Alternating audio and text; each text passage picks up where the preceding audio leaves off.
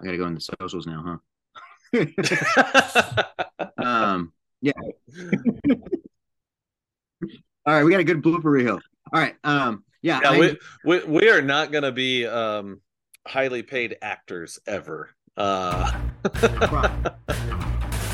Got a beard and it's looking something fierce. Having beers with one peers and talking rap careers. Reflecting on the years, connecting on the tears. Shipwreck faith ain't always as appears. I'm bringing you fresh music, I'm bringing fresh ideas. I'm bringing you the dudes and the indie music biz. Chilling after shows and talking about the pain with people who learned how to face it and be sane. Sipping on a brew, doing interviews. No topics off the table, but we focus on breakthroughs. So kick up your feet, we're gonna put it in check. You're listening to brews, beards, and shipwrecks. 1, 2, 1, 2, a mic check, stone bounce. Royal Ruckus on the scene just to announce. We got the brews, we got the beards. Tasty interviews for your ears to hear.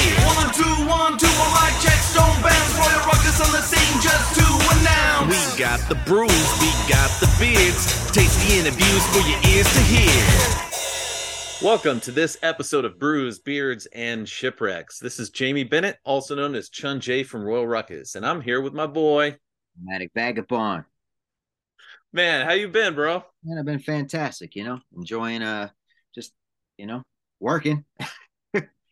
Yeah. My studio here, so, you know, things are in disarray, but other than that, you know, just trying to, you know, make it work better and, you know, make room for more records. That's sometimes how you got to do it, you know. Well, things here on the podcast have been pretty good. We've been episoding. There's a new verb for you. We've been episoding some other conversations that I've had, as well as bringing in some fresh voices. And I am really excited about the person we have today. You know, we have brought in Dr. Nicole Roccas, who has a PhD in history. She's also a trauma-informed coach, among a variety of other things that we'll tell you about in just a minute, and then she'll also unpack for you in the episode. But gosh, I'm excited because what is our last name of this show? Shipwrecks. That's right. And it seems to me that traumatic experiences are a kind of shipwreck. And we have many people who have come on our show and shared their own experiences, their own difficulties. And so, and Siri is talking to us.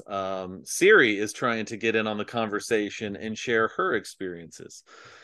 So I don't know. I had a good time with this conversation. We got to catch up with Nicole, hear a little bit about what she's doing as an author, what she does as a podcaster, but we also got to learn a little bit about her thoughts on trauma, on creativity, on despondency, and how all of that ties into our experience of and relationship with time as human beings. And I enjoyed the conversation as well. And it was, it was just super good. And I think, you know, this time of year, being able to have conversations about trauma and healing within trauma, and having someone just come alongside you. I don't want to give too much away, but yeah, it was great, dude. It was fantastic. It was fun and heavy at the same time, you know? Yeah. I totally agree. Well, let's get into it. Let's roll the episode. Yeah, boy. Our guest today has a PhD in history. She's an author, a podcaster, and a certified trauma-informed coach. She's from Wisconsin, but she lives in Hamilton, Ontario, and has a beagle named Felix. Her book, Time and Despondency, Regaining the Present in Faith and Life, as well as her podcast, Time Eternal, which explores the beautiful and difficult aspects of time on this earth, both have encouraged and informed many people, myself included. So I am honored to welcome to the show, Dr. Nicole Roccas. Hi, I'm honored to be here as well. So great to have you. How's everything been going up there in the cold land of Canada? It's cold. We had a big cold snap this weekend. So snow on the ground and bundled up, snow pants, boots. Yeah. Well, down here in Florida, it was like 71, and my friends and I were all looking for our jackets. to walk from the car to the Mexican restaurant. Aww, so sounds really difficult. Well, we're really glad to have you, and I think we just jump right into it today because we're all sitting around here sipping on what appears to be some beers. Yep. But I'm not really sure. So I guess we'll start with you, Nicole. What's in your glass? I am drinking, it is beer. I'm drinking Jam Up the Mash, which is like a dry sour. I think dry hopped sour. And it's from a place called Collective Arts here in Hamilton, which is a small brewery, craft brewery. It's probably like the most well-known craft brewery in this area. And it's called Collective Arts because on the side of their beer cans, they feature like new and upcoming artists, like their work. So like the beer art or the can art or whatever. And every 6 months they switch artists. They switch like the paintings or whatever. So this particular bottle or the can, like it may not look the same in a few months. Right. So that's awesome. And if you're an artist, they do take submissions. So you can go to Collective Arts and it's in Canada, but you can submit from the States as well. Wow. That's amazing. We both love tracking down local craft beer places. Now, I'm curious about them because you said they do can. Are they pretty widely distributed? Or are they more regional there in? Definitely like in this part of Ontario, they're pretty widely distributed. You can find them in like, I don't know, alcohol works differently here because like it's taxed and all that. You can find them in the LCBO, which is like the alcohol store in Ontario, like the state regulated alcohol store where you go to get alcohol. So but it's in like the craft brewery section. But you can also go, like they have an actual brewery where you can go like see it and pick it up there. Nice. I used to spend quite a bit of time in breweries. I don't spend as much time these days. I am currently drinking a Guinness Zero. I have been talking up the Guinness Zero, and I think this is the first episode that I've had it on. One of the things when I decided to take a year off of beer or off of drinking was I thought there would never be Guinness in my life, and I was very sad about that. And then I discovered there is such a thing now as Guinness Zero. And I even found, so far I've only found one bar that serves it, but there is a bar in my area that serves Guinness Zero. Oh, and is the Zero, so the Zero is for non-alcoholic? Oh, yeah. Wow. Yeah. I don't know how they do it, but I have not done a taste test side by side because I haven't been drinking alcohol, but it tastes exactly how I remember Guinness tasting. But I haven't had one since New Year's Eve, so I'm not sure. Is it nitric?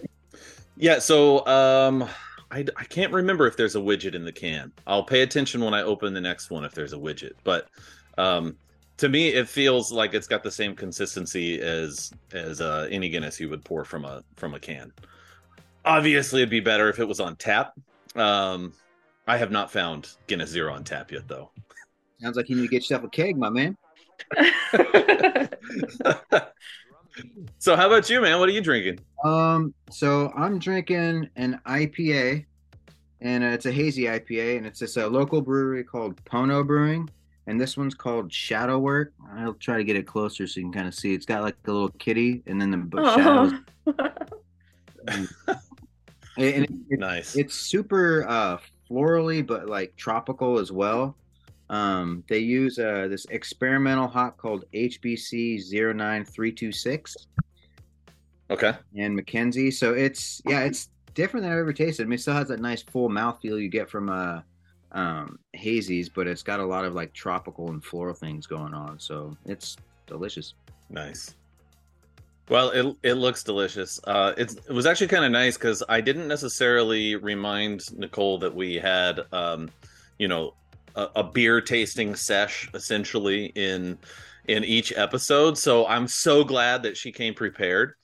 I was just going to hound her about her favorite beer if she didn't have one, but here we go. I'm actually kind of new to beer drinking. Are you? I'm more of a wine person. Yeah. Okay. But I recently moved to this, well, recently, a year and a half ago, I moved to Hamilton from Toronto, and my friends here have more, you know, are more into beers and craft breweries and stuff like that. So okay. I have learned a bit about beer and found some ones that I really like this one.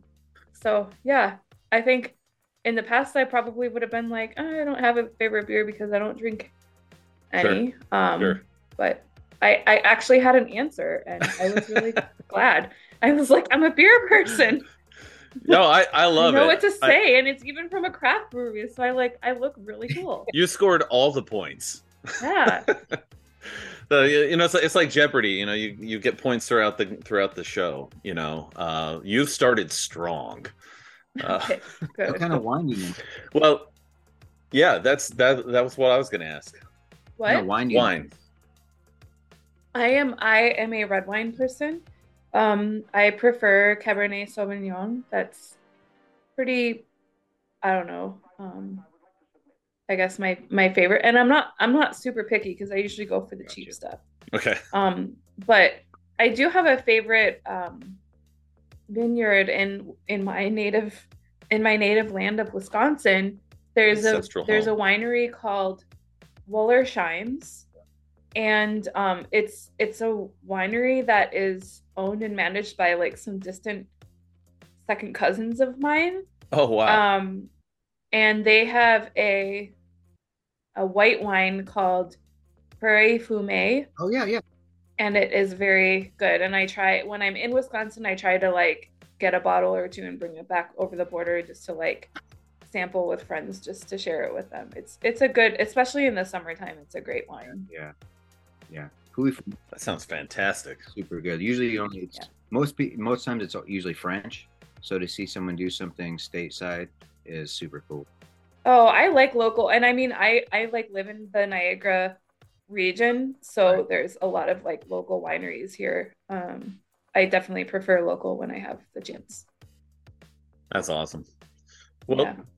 I wanted to dive into how we met, which was ultimately at a podcast creator. No, well, not really how we met. How I know about you was first online.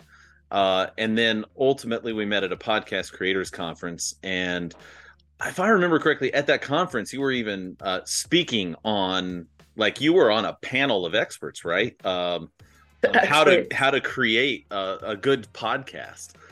So what led you? I shared what I know. I wouldn't say I'm an expert, but yeah, I think we met there. We had some good conversations there, and then I subsequently started Facebook stalking your wife because she's amazing and cool, and I've not met her yet, and I want to someday.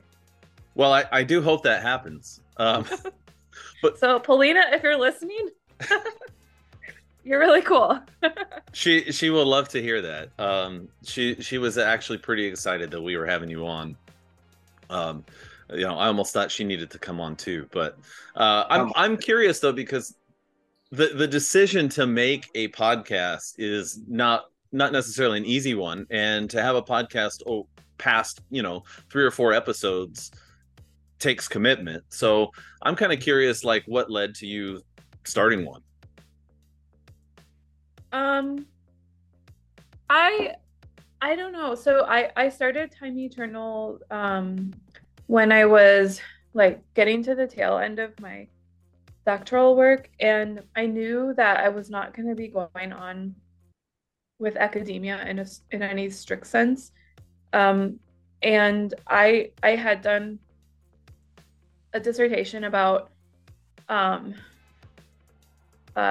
sort of like spirit, like perceptions of time in Reformation Germany, and a lot of it had to do with like how people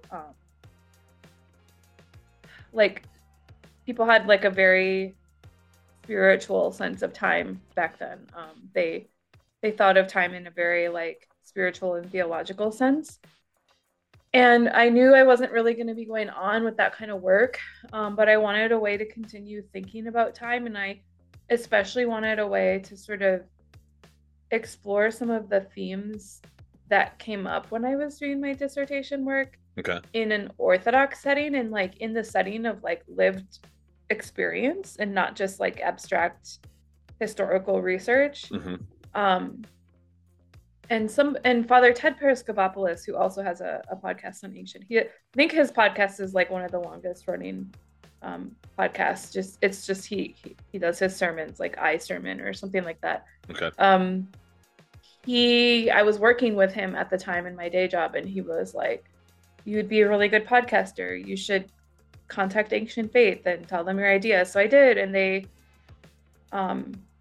worked with me, and I started that. And it was a really good way to like bridge my doctoral work with like life after academia, which can be a really hard shift for people. Sure. But it really helps smooth over that transition. Yeah.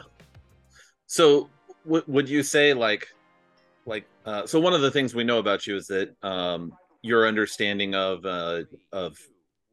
reality, of history, of life is heavily informed by how people relate to time in some sense. And you seem to like that just keeps coming up a lot. And like when I went to your website, it's also like within like the Q&A and stuff. And so that seems to be something you keep coming back to.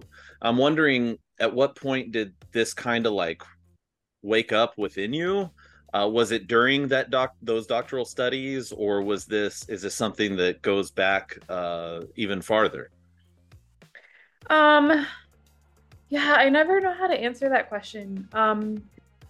Because on the one hand, in a sense, I've always been pretty time conscious. Yeah. And time conscience with an N, because I've always like placed like, I've always had like a sort of internal, I've always felt time as kind of a weight, like a moral weight, and like been sort of very time conscious. I was raised in a home where like multiple people had ADHD, and I do not have ADHD that I know of. I don't really think I fit the criteria, but like one of the symptoms of ADHD is something called time blindness, where you frequently like lose track of time. And I don't know, maybe as like a coping mechanism for living with people that had time blindness, I became like time hypervigilant. Okay. And like sort of like in some ways like the timekeeper of like, okay, we got to go here now, and we can't be late for this, and da da da. And I developed like a very keen sense of anxiety with regard to time. So in a sense, like I've always been preoccupied with time. I've always been preoccupied with like mortality and losing time and not having endless amounts of time in my life, or with the people that I love. Yeah. But I would say it wasn't until like my doctorate where I really stepped back and was like, I wonder why that is. And I wonder how people in the past thought about time. And I wonder what our faith has to do with time, and what like how a theocentric view of reality interacts with our perception of time, and does that change things? Right. And so I ended up doing my dissertation on perceptions of the year as a unit of time in 16th century Germany. And part of that came about is like because I kind of like had been spending so much time within that specialty.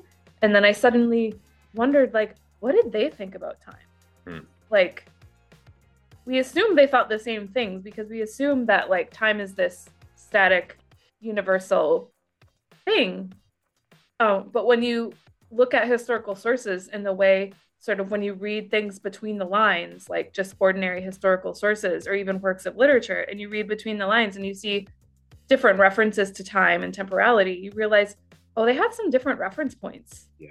And they thought slightly different about it all. And I ended up making that my dissertation, and that was, I think, really the conscious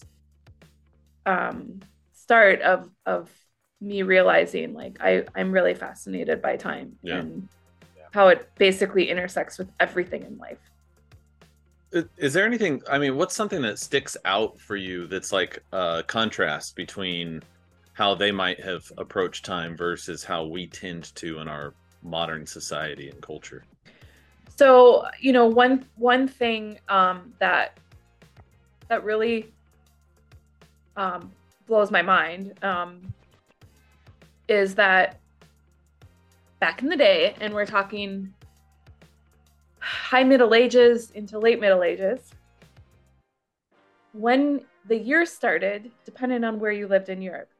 So in some areas in some countries, the new year was on Christmas. In other countries, the new year was on Easter. Okay. In some places, the new year started on the Feast of Annunciation, March 25th. Byzantine Empire, it was September 1st. That kind of like fell away by the High Middle Ages and stuff. But like in the High Middle Ages, there was like various New Years. Sure. Didn't matter a whole lot because there wasn't a lot of like legal, like there wasn't a huge need for like standardization. Okay. But by like the 16th century, all of that became more standardized, and like the start of the new year legally became fixed on January 1st. Okay. Which I don't know, like, I don't know why, but that it kind of blows my mind that like different countries can have different New Years at the same time. Right. And like be so close to one another, in, like geographically, and have like trade relations with one another. And like not, and know that, oh yeah, the other country like isn't, for part of the year, you are in a different year. Yeah. And then like historians, you know, nowadays when historians talk about like medievalists and stuff are talking about what a year, like just talking about in such and such a year, you know, Columbus sailed the ocean blue. Well, like, was it in our 1492 or his 1492? Sure. What was the date? Right.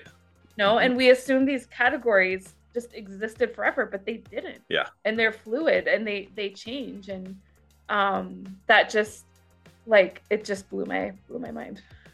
Yeah, you know, and I'm used to thinking of it more in terms not of the years, but like the dates. So, you know, the Gregorian calendar, where the Pope updated the calendar, we just kind of assume we were all like on the same calendar, and we really weren't. And even the American colonies, when they were being established, were on the older calendar, and had to transition. Or in the case of Germany, or at the time the Holy Roman Empire, that was the only country in Europe to adhere to both civil calendars simultaneously, because there were Protestant territories and there were Catholic territories. Oh, wow. So you'll find letters with two dates at the time. Oh yeah.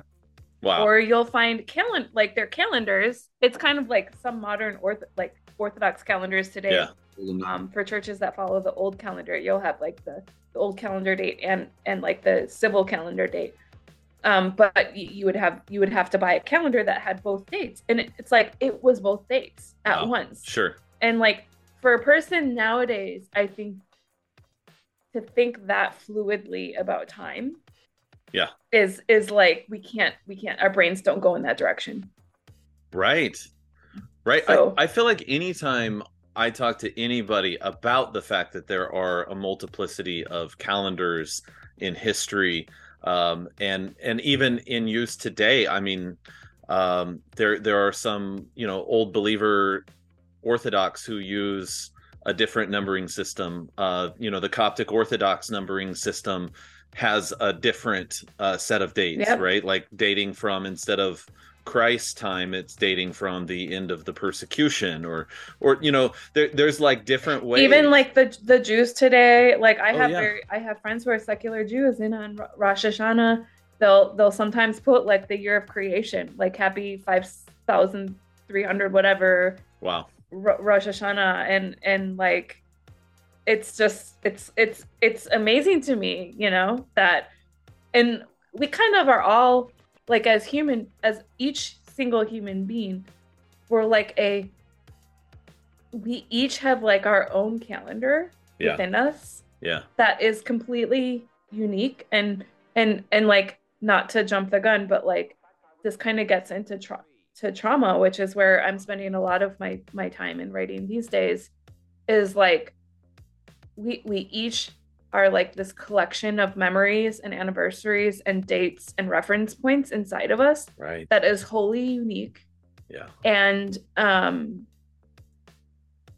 we move through the year, like we all, on the surface, it all looks like we're following the same calendar, but yeah. internally, like we're all following this highly unique calendar. And just like in 16th century Germany, where you could have two dates, when you've been through really difficult life experiences or whatever, you can come to these days where it's like it's two dates in one. It's Christmas in 2022, but it's also Christmas in 1999 when this really horrendous tragedy happened in my family on Christmas. Or you know, any date can have these like dual yeah. Can be almost 2 days in one. Yeah, you know? Yeah. Well, and it's crazy too to even think about time, because it's like, I think Ethiopia is like 8 years behind us. So like for them, it's like, yeah, I was gonna bring up the Ethiopians. Yeah, like, oh, there's even more like layers to that. But even thinking about talking about time, you know, it's like, you know, you have what, Chronos and then Kairos, right? So you have the quantification and then the qualification. You know, the quantity of time. And then the quality of time. And I've always loved that concept of Kairos as far as the quality, you know? Mm. You know, one of the things that occurred to me too, when you were talking about the idea that we all kind of have this internal calendar, I was thinking about for me and for my siblings, you know, one of the pivotal moments in our lives was when our father died. And like symbolically, his age and all of that has become like a powerful chronological bit for us. Yeah. And so like for me, it was really when I turned 37, which was how old he was when he died, things felt internally very weird for me. And when I passed, you know, the amount of time that he had been alive in my own life, I went, you know, what do I do now? Yeah, it reminds me of like the GPS when you're on like a newly constructed road that's not yet in the GPS system, and it's like you're just in this weird Bermuda Triangle of like where's the path now? Yeah. Yeah. Well, so I mean, I'm curious. Oh, you go ahead, Nomadic. I'm just gonna say, I mean, that's the thing, because around this time, it's like, you know, my wife's father died in 2008, no, end of 2007, I believe. Mm. And he was in his 40s, you know, and so for us kind of creeping that, you do kind of get that sense of like Jamie was saying, like, what now? You know, but even that loss still like will affect my wife, and sometimes she doesn't even realize what's going on, and all of a sudden it's like, oh, this is why I'm feeling this way. Yeah. Mm-hmm. Yeah. I wonder too, like on a big enough timeline, we all experience many of the same things. But you know, the way they're experienced, or, you know, are unique to each person. You know, some people, even within the same family, can go through the same thing, but have quite a different experience of that.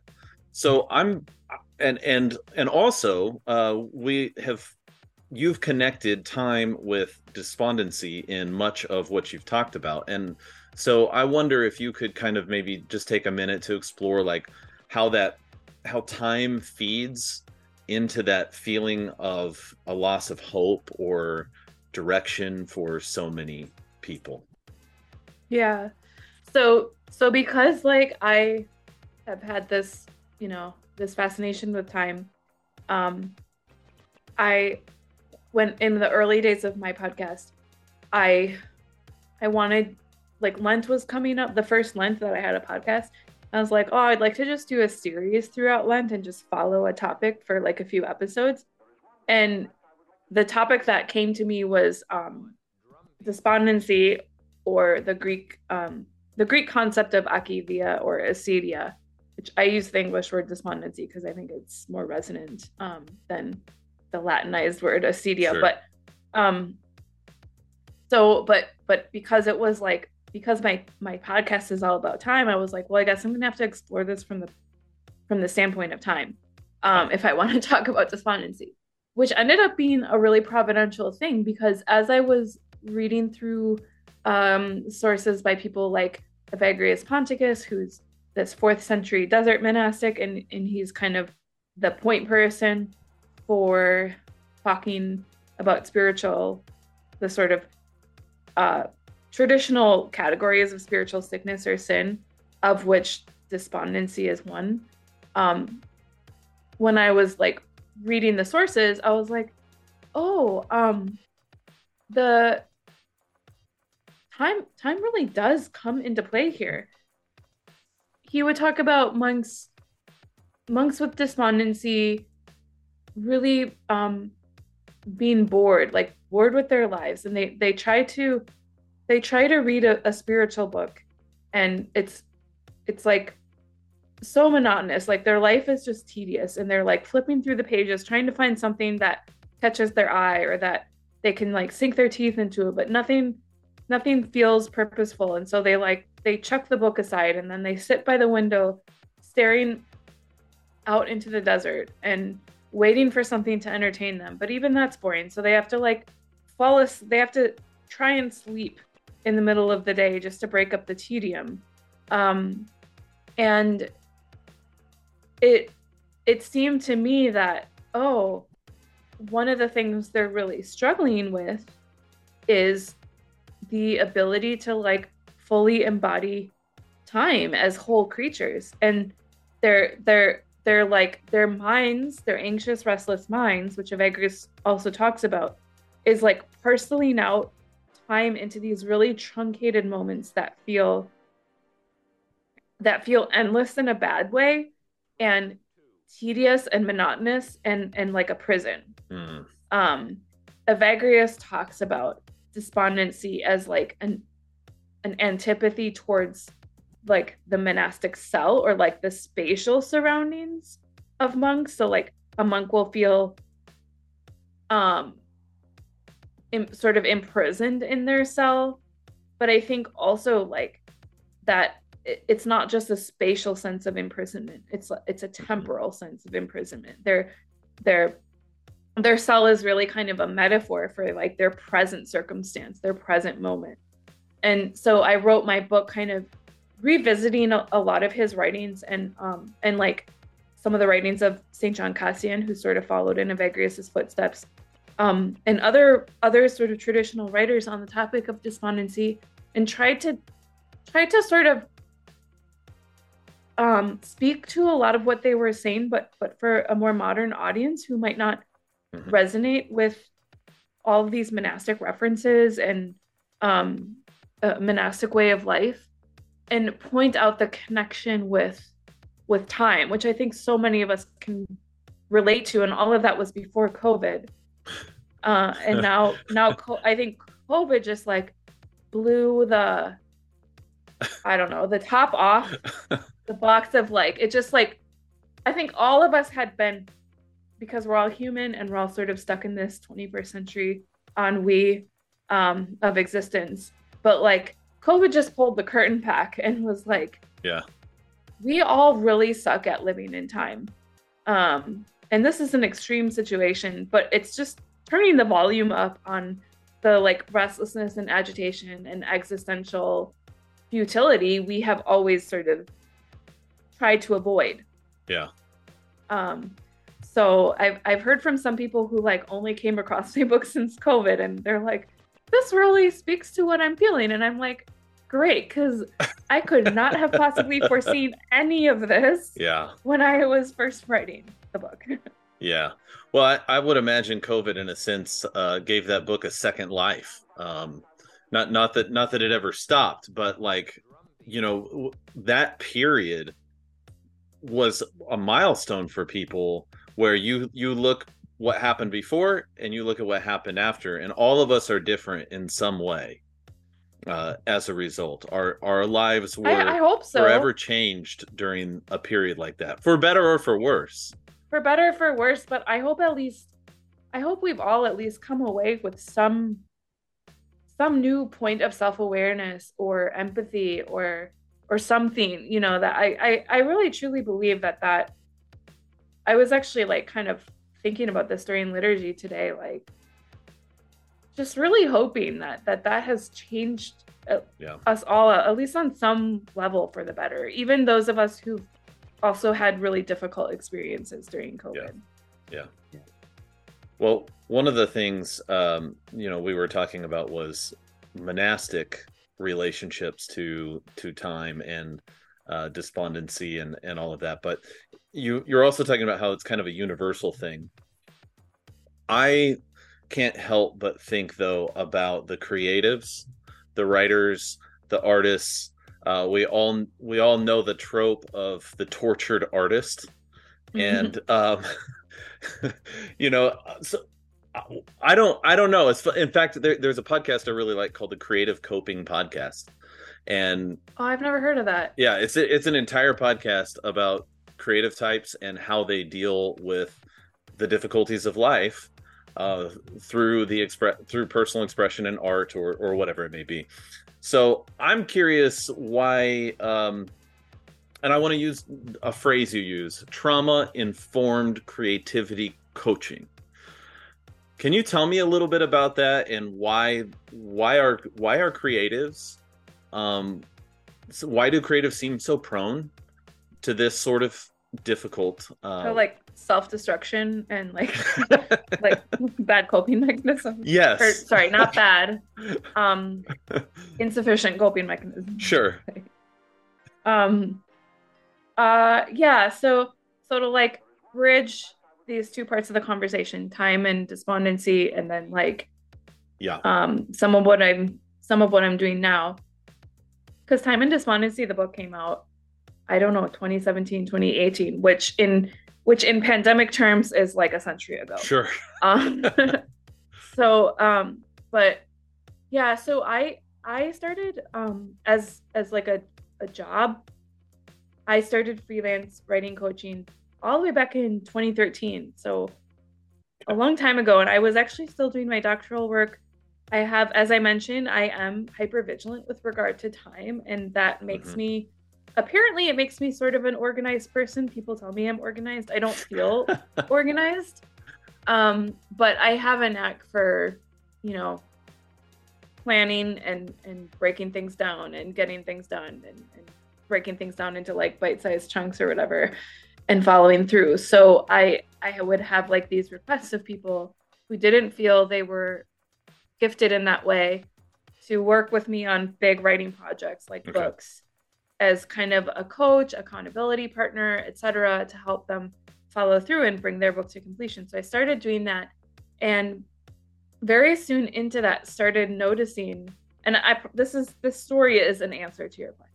So sure. Very soon into that, I started noticing kind of a pattern. And that was that I often had clients coming to me, the people who would approach me to work with me were often people who were writing about really difficult things. Some of them were writing memoirs about traumatic or very wounding experiences in their lives, or they were academic historians writing about traumatic events in history or racism, history of racism and race relations, as people of color or something, like writing about really difficult things that, even if they were like research-based, had some personal bearing on how they thought about themselves in the world. Yeah.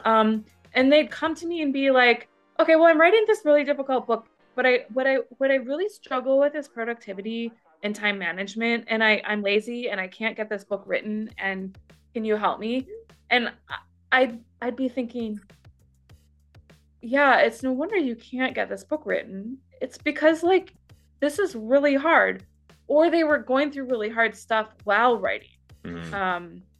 You know, having to leave abusive relationships or like estrangement issues with relatives and stuff. And it's like, but I'm really lazy, and can you help me be less lazy? And it's like, no, actually it's natural to not be hyper productive when you're right. thinking about or actively dealing with really, really deep, difficult stuff. And after seeing this pattern enough, I was like really hungry for skills. Like, how can I broach, you know, how can I enter into deeper conversations with these folks in a way that's safe? And I don't want to open up a can of worms that I don't really know how to help them deal with or process. Yeah. I myself was going through like some really difficult life stuff and even some traumas myself, and having to like take a look at traumas I've suffered even long ago in my life and how those were playing out in the present, and do my own healing in the area of trauma. And I started realizing that this is something I want to be more aware of professionally. And so I did my certification in trauma-informed coaching. And although I work more broadly with trauma survivors of all different kinds, I have sort of a special subsection of my clients who are, I offer creativity coaching specifically to them around projects. And so what I'm able to do there now is like, when stuff is going on, to integrate that into the struggles that the person might be having with regard to creative output, whether it's visual artists or writers or what have you, poets, and able to help them able to walk alongside them as they figure out what creativity means to them and what purpose creativity serves for them. I think a lot of us who are creative, like sort of we're highly creative in the sense that we're writing books, we're writing songs, we're writing, we're creating stuff for a public audience in some capacity. Right. The temptation is to use that creativity as almost as a coping mechanism. So we use things like the number of books we publish in a year or a decade to feel safe, to feel good about ourselves, to feel that if we could just reach this level of creative output or this quality or this caliber or do this collaboration with this person or work with this publisher or whatever, then we'll be safe. Then we'll have what we need. And we keep working towards that and tune out from the signals that our bodies are sending us, or avoid dealing with our memories or things like that, in order to reach that point. And it's like, a lot of times there's not more safety in those points.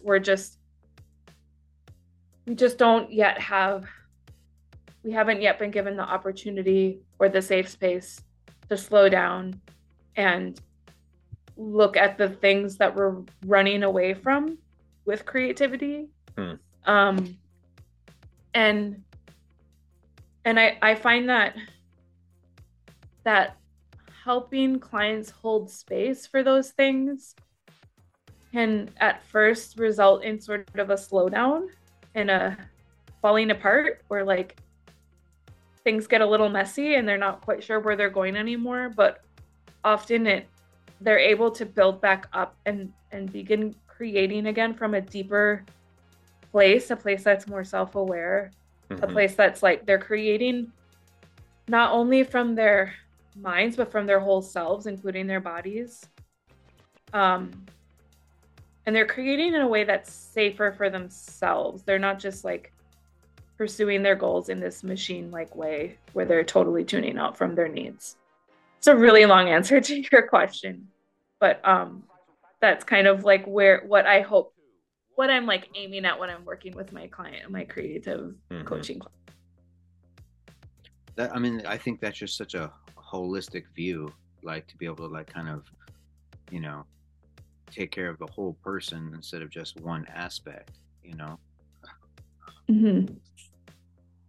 And it's an approach to creativity and to working with people in whatever professional setting you're in that you can apply even if the person hasn't been through capital T right. trauma, or doesn't want to go there or whatever. It's a way of, you can use the trauma-informed approach with anybody. Well, that's what I listened to. It was like one of the episodes of your podcast where you were talking about, you know, what trauma is and how, you know, there was one person who, you know, almost got hit by a car and, you know, it was super traumatic. And then the other person got in a car wreck. It was like, you know, near-death experience, but had this new zest for life.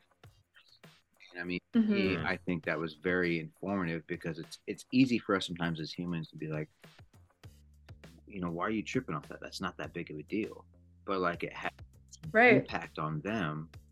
And it, for me, it makes me step back and be like, you know, I need to have just a little bit more like compassion for this person and try to just kind of take myself out of it, you know? Yeah. Yeah, I like to tell people there are no traumatic events. There are only traumatic experiences. And it's because the vast majority of events, everyone experiences differently. And there's no rule of thumb to say this event will for sure be a trauma for anyone experiencing it. It depends on how you, as a unique person, with your unique little calendar inside, how you interface with that event and perceive that event and experience that event. Right. And I think one of the things that stands out to me is that like trauma is, you know, we can abstract it to some extent, but really when it comes to dealing with something people have gone through, abstractions kind of fall by the side. Mm-hmm.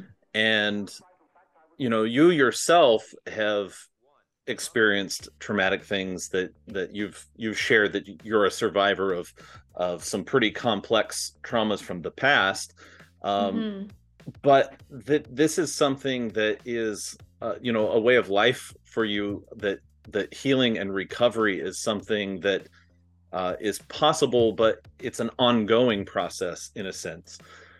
I'm curious if you could take us into that, but in light of being able to have conversations with people about their own pain. And I'm curious how that might impact you and affect your own healing and recovery. Okay. Can you narrow the question? I'm asking. Question is very broad. Well, I'm asking specifically, like, are there some ways that you have found healing in opening yourself up to others and being able to walk with others in their experiences? Yeah. So being able to share, you know, being able to disclose experiences with others is a really big, being able to disclose experiences in safe contexts with others who can be trusted is a really important part of trauma healing, and that is easier said than done. For me, having people in my life who can hear my experiences, even when stuff is coming up in the present, like triggers or flashbacks or just things that remind me in unpleasant ways of the past. Being able to say, even in the moment, yeah, wow, this is bringing up like difficult feelings or memories, and not take it personally or not minimize it or think I'm making it up or whatever. has probably been one of the most healing things for me. And I think, you know, I think it's worth recognizing that when someone shares things like that, or especially when they just closed for a first time, that this thing happened to me, or yeah. I'm being abused in this way, or this thing happened to me when I was a child. Those moments are very, very important. And if we react to them by being shocked, like shocked in like a disgusted way, or dismissive, or, oh, but that person couldn't have, probably didn't mean it like that. Kind of minimizing things, that we can be sort of bringing as much trauma, if not more, into their experience as the initial event. Yeah. So our responses are really important. And so one thing that I try to do is just never be shocked anymore. Sure. And like my own experiences, but also just hearing enough from people, I'm just not shocked anymore by what people tell me. And I try to reserve judgment. So even if what someone's telling me seems a little far-fetched, or maybe they're trying to get attention or something, it's like, well, that's a thing too. If they really need attention and they're willing to like go to this length to bring something up, sure. Right. Like maybe that's a need for them right now. I'm not gonna judge them in that moment or try to psychoanalyze them or something like that. I'm gonna be here and help them bear witness. Yeah. You know, just be a witness bearer to what they're going through. And times for me that have been like the most healing have been when somebody that I love and feel close to and trust, when I share an experience or a memory that's painful for me, and they just share my pain.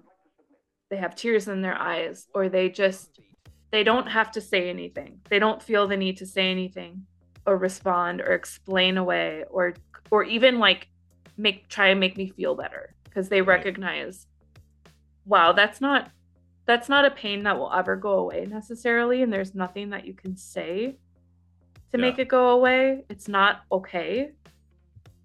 But to just not be afraid to enter that space with me. Yeah. And like be in like that discomfort, awkward space. I've always struggled with like, what does it mean that God is present? That God allows suffering and is present with us in that? Like when you think about some trauma experiences, that seems really messed up. Like things like incest or just different like abuse and stuff. It's like, why? And like, why would God just like stand by and like watch with me as it happens? Like that's messed up. And I can't explain that away for people who've actually been, you know, in those kinds of situations.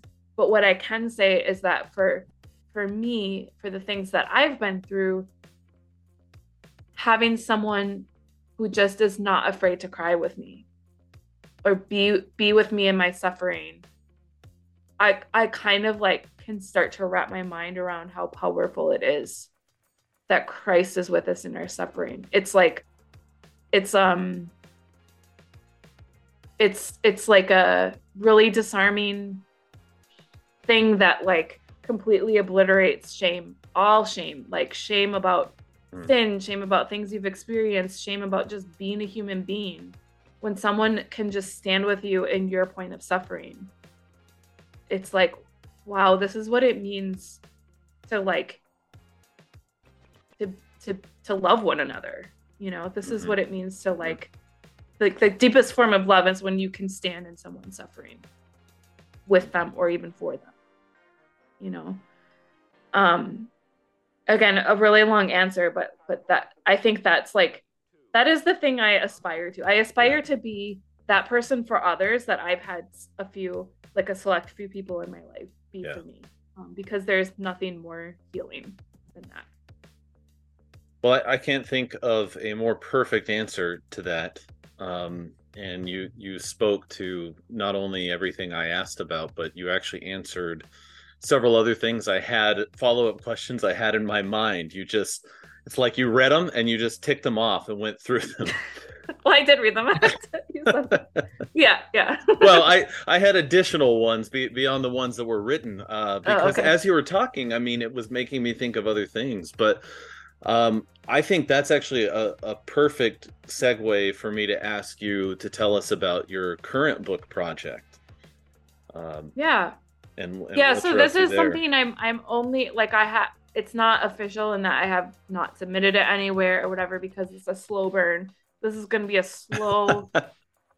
Are we allowed? Probably not allowed to swear on this podcast. Oh, you can say all the words on this podcast. Slow ass burn is. Hot chicken wings. But yeah. It builds. Anyway, it's a slow burn because I need to take my time, and it's a hard topic, and it's personal and all of that. But the tentative working title, which probably will change when and if I ever find a publisher and like actually bring it to completion, is Remembering All These Things, a theology of trauma from the Christian East. And it's my like modest little effort to write a theology of trauma from an Orthodox perspective and contribute something to like the evolving conversation about trauma in theology, because according to some, I'm not totally sure I would agree, but according to some, trauma presents a challenge for the project of theology in that it forces us to, like, kind of what I was saying before, like it's the age-old question of theodicy and how or why God allows evil, but in a much more pointed way, because trauma is a very intimate form of suffering, depending on the kind of trauma you're talking about. We mean when we say God doesn't want us to suffer trauma, but he allows it, and he sort of, in like this allowing it is reminiscent of many traumatic situations where there's a perpetrator, but then there's the people around the perpetrator who, knowing about the abuse or whatever it is, allow it and enable it. Yeah. And so what does it mean when we say, well, God doesn't sort of inflict evil on us, but he allows it? Oh, so God's an enabler, or he's a bystander, a passive witness.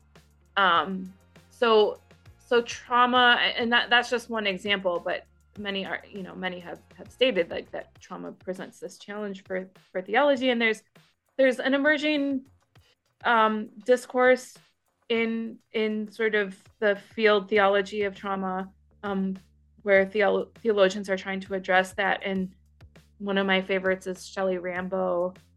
There's another one, Diane Langberg. Those are probably my two favorites. They've offered a lot to think about, but they're both writing from very Western perspectives, like Western Christian Protestant perspectives. And they have lots to say, and a lot of it is really valuable. But when I'm reading theologies of trauma, I often just feel like there's a gap here. Like if we could widen the perspective here and bring in Eastern Christian perspectives on what it means to be human, what actual suffering can, like, what Christian suffering is versus like the suffering that comes about because of brokenness and spiritual sickness in our world, and Orthodox concepts of salvation. There's a whole bunch of things where I feel like if we could just like plug in some Orthodox things here and sort of broaden the conversation, I feel like it could really serve as a corrective for people out there who are like, well, I'm a Christian, or I was raised Christian, and then I had this trauma, or I was raped, or this, you know, my husband was abusive or whatever, and I don't know how to bridge that anymore with what I was told about God growing up. Yeah. I would hope, you know, to kind of bridge that gap, I guess. Yeah. Oh, I'm really excited to hear that. I hope that your slow burn really catches fire soon, because because it sounds amazing. Now, in the meantime, would you? Is there anything you've read recently on depression or trauma that you could maybe recommend to a listener that might be worth checking out? Yeah. So for people who have actually, you know, struggled with trauma or are struggling with kind of the imprint and fallout of trauma. So two sort of entry level books that I recommend. The first is, I always get the title wrong. Hang on. What Happened to You by, wait for it, Oprah and Dr. Something. I forget the doctor's name. She wrote it with an actual medical professional. Okay. And I put off reading this for a long. They wrote it during COVID, it passes like kind of the COVID test of like reading things that are like, now this is totally irrelevant since the pandemic. But right. It's called What Happened to You, and I always mistake the title and refer to it as What's Wrong with You, which is bad. Oh. It's pathologizing trauma, but. Yeah. Anyway, it's a great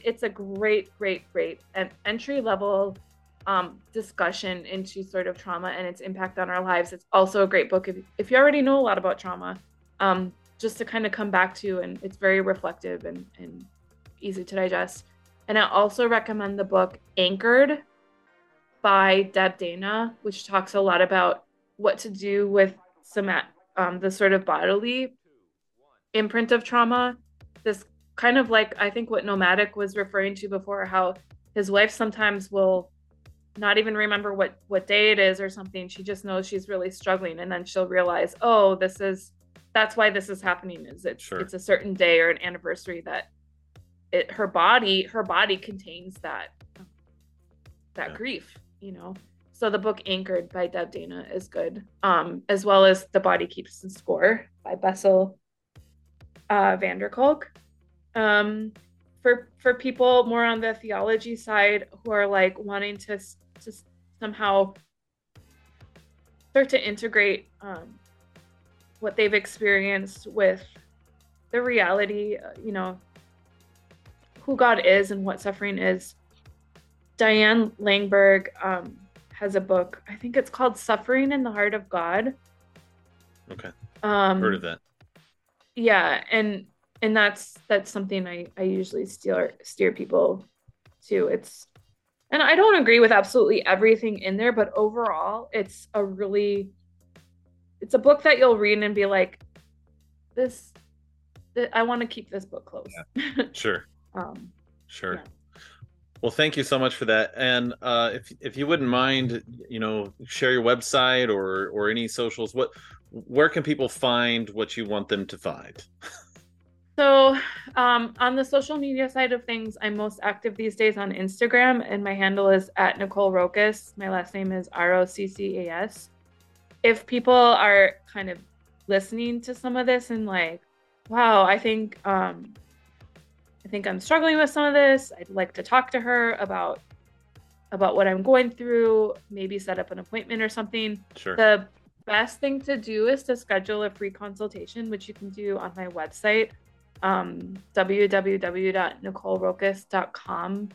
And if you put /coaching, it will take you right to my coaching page. Oh, nice. Where you'll find a button to schedule a free consultation. It's just a free, like 30 to 45 minute informal conversation. No pressure at all, not an obligation. Just to find out if trauma-informed coaching might be a good fit for you. Yeah. Yeah, I mean, I have my podcast, Time Eternal. I'm not super active on it, but I do have a series on there called Time and Trauma from last year around this time that people have said is pretty helpful in understanding trauma and sort of finding out what to do if they are struggling with it. I think that's it. Awesome. Yeah. Well, we really appreciate you joining us. Gosh, we covered some good material, and I almost feel like we could have you back just to talk history even. There's so many things, so many pathways we could have gone down. So very thankful to have you join us. Thank you. Need, you know, if you're going to end up doing audiobooks and you need some, you know, some people to read some audiobooks for you, we're. Yeah. That would be terrible if we were narrating with some rap interludes. If I ever need some rap interludes between my chapters, I know who to call. You could do some beatboxing underneath, you know, just for the. Yeah. That's right. We would bring the flavor. Yeah. Well, I wanted to say thank you, and also thank you for, like, just, I don't know. I'm like a very multifaceted person, and I feel like it's hard. Sometimes it's hard to be on podcasts because I feel like I've got to like stick to one topic or whatever. And I really like that we can kind of jump between topics and just go where the conversation goes. I really enjoyed that, and yeah, thanks for having me on. Well, so did we. Thank you. Yeah, boy! Man, that was such a good conversation. I'm so glad we got to take the time to talk to Nicole and to ask her some of those tough questions. Agreed. I enjoyed it too. We hope you really enjoyed it. Go ahead and give us a follow on Bruised Beards on Instagram. I'm at Nomadic Vagabond, Nomadic with a K on Instagram. And of course, Royal Ruckus Official on Instagram. And there's a new video that dropped. Y'all should have checked it out. Hopefully you tapped into the live stream. And you got anything else to drop, my man? Yeah. Just definitely, if you haven't checked out the video, youtube.com/Royal Ruckus has the latest video. And the new EP is going to drop January 21st, 2023. So definitely, if you haven't had a chance to check out the single, check it out on YouTube or on the platform of your choice. Add it to your Spotify playlist, share it at your next bar mitzvah, you know, that's right, just play it all. So we appreciate you joining us. We will be back soon with more titillating conversations about brews and beards and shipwrecks. Peace. Not you, shipwreck. Hey, love boat. Not you, shipwreck. Hey, love boat. Not you, shipwreck. Hey, love boat. I'm walking in the club like, not you, shipwreck. Oh, heck no.